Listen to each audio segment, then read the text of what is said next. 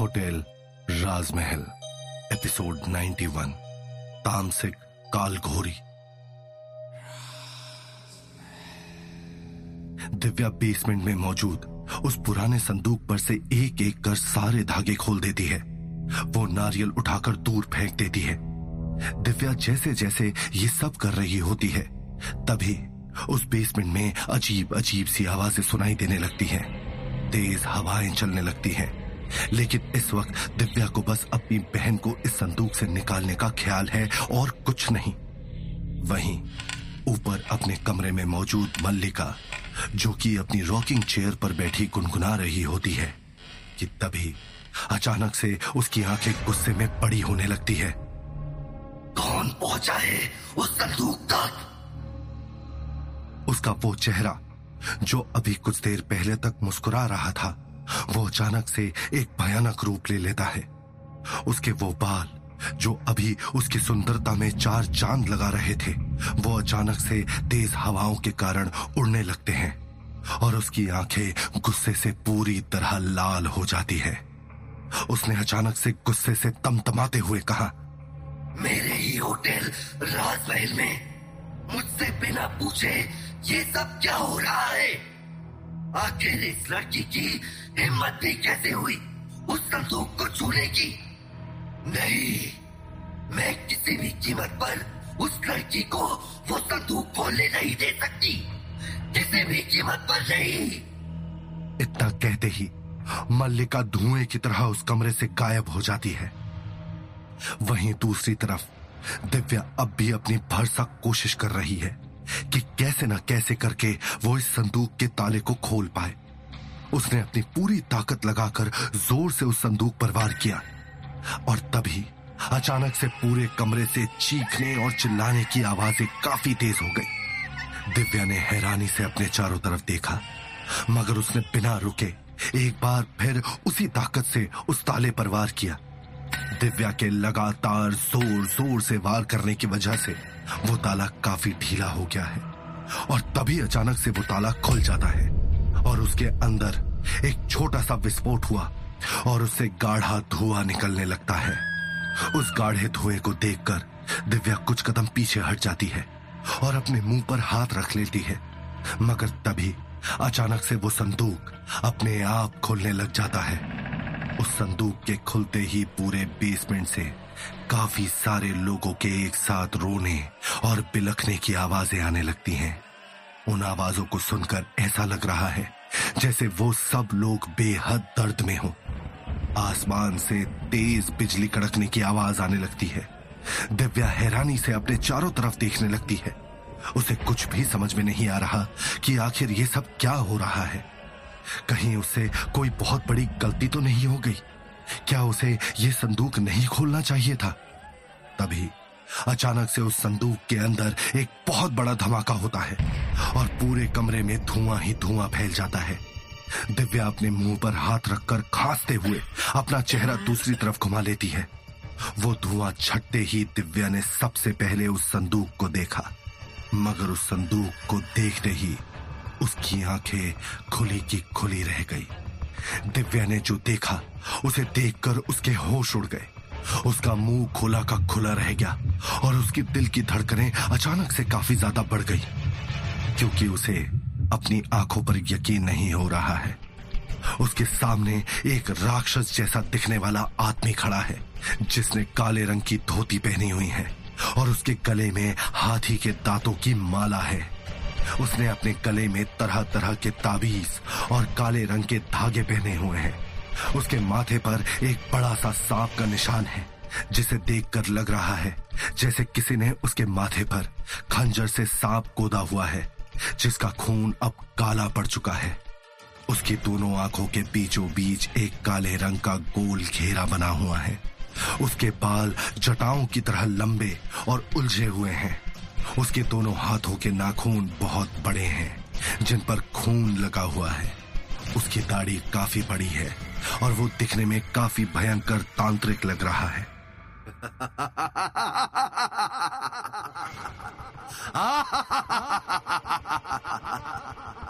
संदूक से बाहर निकलते ही उसने ज़ोर ज़ोर से हंसना शुरू कर दिया। उसके दांत किसी आम इंसान के दांतों की तरह नहीं है। उसके दांत काफ़ी बड़े और लाल रंग के हैं, जैसे उन पर खून लगा हुआ हो। उसे देखकर दिव्या का पूरा शरीर डर के मारे थर थर कांपने लगा। उसे यकीन नहीं हो रहा कि ये राक्षस जैसा दिखने वाला इंसान आखिर होटल राजमहल के अंदर आया तो आया कैसे? क्या वो सच में इस संदूक के अंदर कैद था? और अगर था भी तो क्या दिव्या ने उसे बाहर निकाल दिया? दिव्या जल्द से जल्द वहाँ से बाहर निकलना चाहती है। वो फटाफट रेंगते हुए सीढ़ियों की तरफ़ पहुँची ही थी कि तभी अचानक से उसके कानों में एक आवाज़ आई। छोटी छोटी बचा मुझे। कैसे भी करके मुझे यहाँ से निकाल। मैं यहाँ दर्द से तड़प रही हूँ छोटी। मुझे बचा ले मुझे बचा ले। यह आवाज़ किसी और की नहीं बल्कि दिव्या की बहन की है। उस आवाज़ को सुनकर दिव्या सीढ़ियों पर जाते जाते बीच में ही रुक गई। उसे समझ में नहीं आ रहा कि आखिर ये सब हो क्या रहा है। उसने घबराते हुए अपने चारों तरफ़ देखा, मगर उसे अपनी बहन कहीं पर भी नज़र नहीं आ रही। तभी उसने पीछे मुड़कर उस शख्स की तरफ़ देखा, जो एक खोंखार और बेहद ही भयानक तांत्रिक की तरह दिख रहा होता है, जिसके चेहरे पर एक बड़ी सी मुस्कुराहट है, एक ऐसी हैवानियत भरी हँसी, जिसे देखकर दिव्या की रूह तक काँप गई।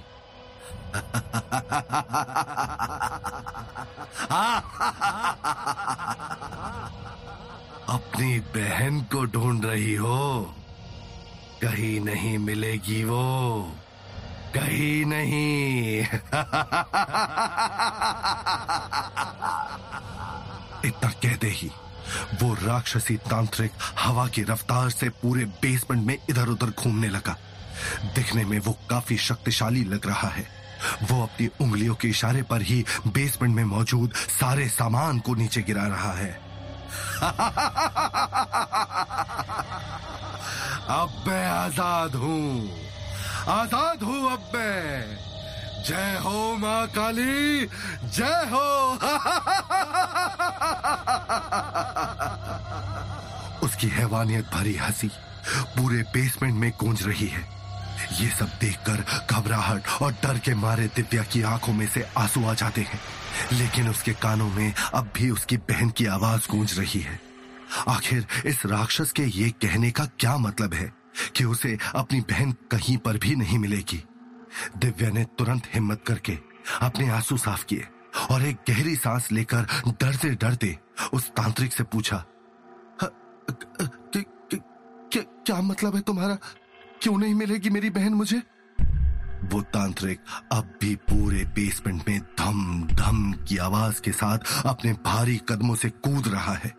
उसकी हँसी के साथ साथ उसके कदमों की आवाज़ ने भी पूरे होटल राजमहल को हिलाकर रख दिया है। वहाँ के सारे खिड़की दरवाजे इस कदर हिल रहे हैं, जैसे वहाँ पर कोई भूचाल आ रहा हो। इधर दिव्या उस तांत्रिक के पास है और उधर विशाल सोया हुआ है। तभी अचानक से होटल राजमहल के हॉल के बीचों बीच लगा हुआ झूमर टन टन की आवाज़ के साथ हिलने लगा। वो आवाज़ शुरू में धीमी है, मगर धीरे धीरे करके काफ़ी बढ़ जाती है, जिस वजह से विशाल की नींद खुल जाती है। वो एक झटके से अपनी नींद से उठ जाता है और उस झूमर के साथ साथ अपने डेस्क और होटल राजमहल में रखे सारे सामान को हिलता हुआ देखकर कहता है ये ये सब ये सब हो क्या रहा है? वहाँ पर रखा सारा सामान हिल रहा है जिसे देखकर विशाल की घबराहट बढ़ने लगती है। क्या सच में यहाँ कोई भूकंप आ रहा है?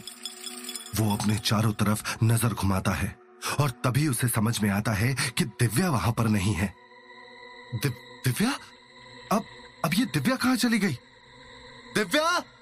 दिव्या? विशाल ज़ोर ज़ोर से दिव्या का नाम पुकारना शुरू कर देता है। बहुत देर तक चिल्लाने के बाद भी उसे दिव्या कहीं पर दिखाई नहीं दे रही। तभी अचानक से उसे होटल राजमहल के बेसमेंट से कुछ खटपट की आवाज़ें आने लगती है। आउच! उसे अब भी पूरे शरीर में दर्द है और चलने फिरने में काफ़ी परेशानी हो रही है। इसके बावजूद भी वो अपनी पूरी हिम्मत करके लड़खड़ाकर चलते हुए बेसमेंट की तरफ़ जाने लगता है, चाहे वो कितने भी दर्द में क्यों ना हो। लेकिन वो दिव्या को इस मनहूस भूतिया होटल में अकेले नहीं छोड़ सकता। वहीं दूसरी तरफ़, वो राक्षसी तांत्रिक अपनी बड़ी बड़ी लाल आँखों से दिव्या की तरफ़ देखकर हैवानियत भरी हँसी हंस रहा है।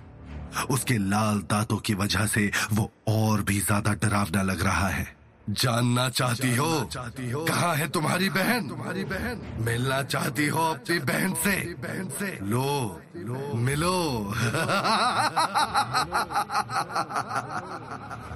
इतना कहते ही उसने अपना हाथ ऊपर उठाया और न जाने कहाँ से जादू की तरह उसके हाथ में एक बेहद मोटी रस्सी आ गई जो दिखने में एक कोड़े की तरह लग रही है।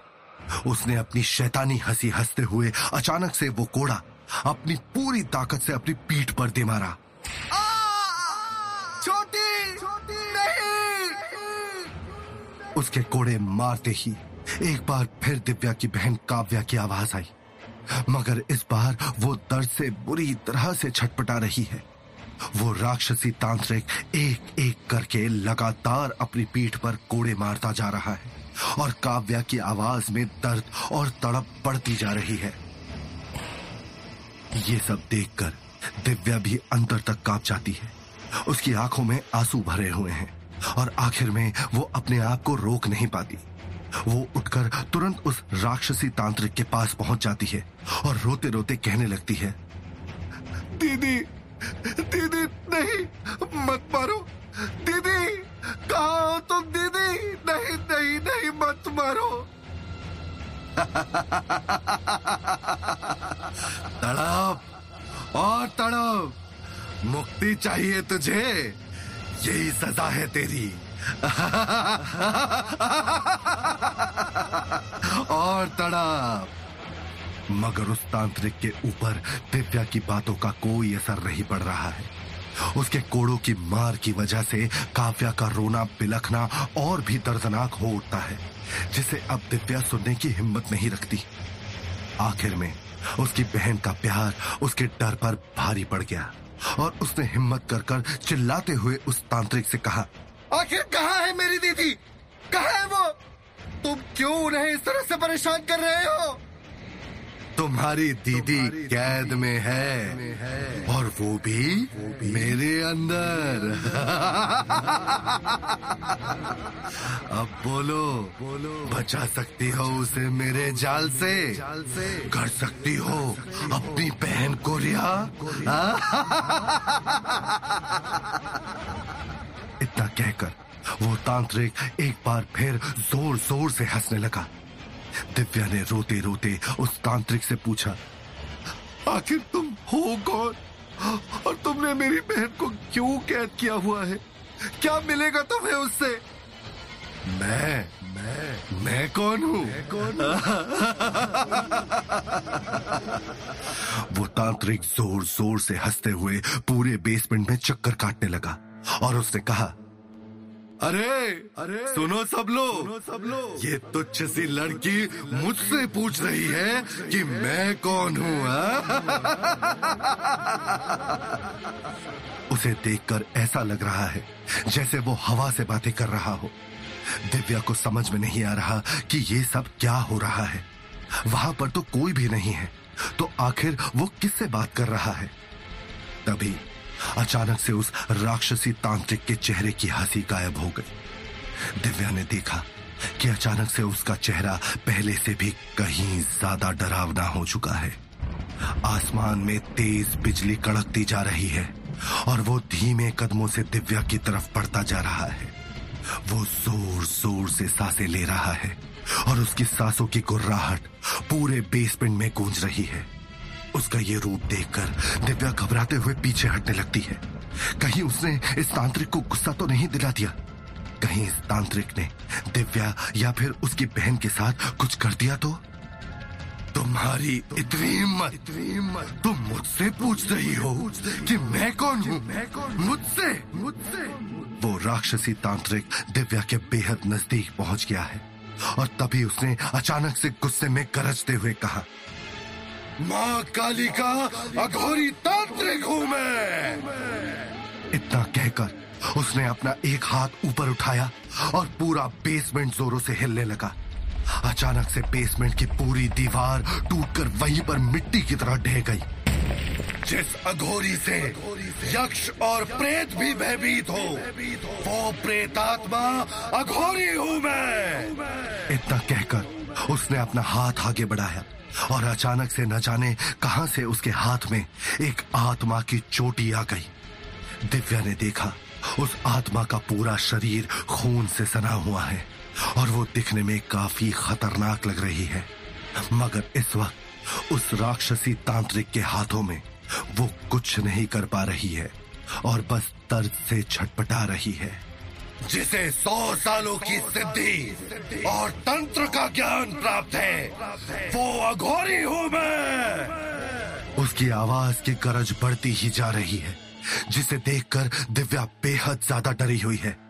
वो अब समझ चुकी है कि इस बेसमेंट में आकर उसने कितनी बड़ी गलती कर दी और इस अघोरी को गुस्सा दिलाना शायद उसकी ज़िंदगी की सबसे बड़ी और आखिरी भूल बन सकती है। जिसने दुनिया के विषैले से भी विषैले, सर्पों के विष को पिया है और उन पर विजय हासिल की है, वो सर्प अघोरी हूँ मैं। उसके इतना कहते ही, न जाने कहा से उसके हाथ में एक सांप आ गया और देखते ही देखते वो अघोरी उस सांप को ज़िंदा निकल गया। उसी वक्त वो अघोरी अपने दोनों हाथ ऊपर आसमान की तरफ़ उठाता है। और ऊपर आसमान की तरफ़ देखते हुए ज़ोर से चिल्लाता है। मैं हूँ काल घोरी काल घोरी उसके इतना कहते ही पूरे आसमान में ज़ोर ज़ोर से बिजली कड़कने लगती है। ये सब देखकर दिव्या की चीख निकल जाती है। तो क्या होगा कहानी में आगे? कौन है ये काल घोरी तांत्रिक? और क्या लेना देना है इस तामसिक तांत्रिक का दिव्या की बहन के साथ? और दिव्या ने इस तांत्रिक को संदूक से निकालकर कहीं अपनी बहन की तरह अपनी ज़िंदगी को भी मुसीबत में तो नहीं डाल दिया है? आखिर ये तांत्रिक इस होटल राजमहल में एक संदूक में कैसे कैद था? क्या है इसके पीछे का रहस्य? अब आगे क्या करेगा विशाल? इन सभी सवालों के जवाब जानने के लिए आपको सुनना होगा होटल राजमहल सिर्फ़ पॉकेट एफ़ पर।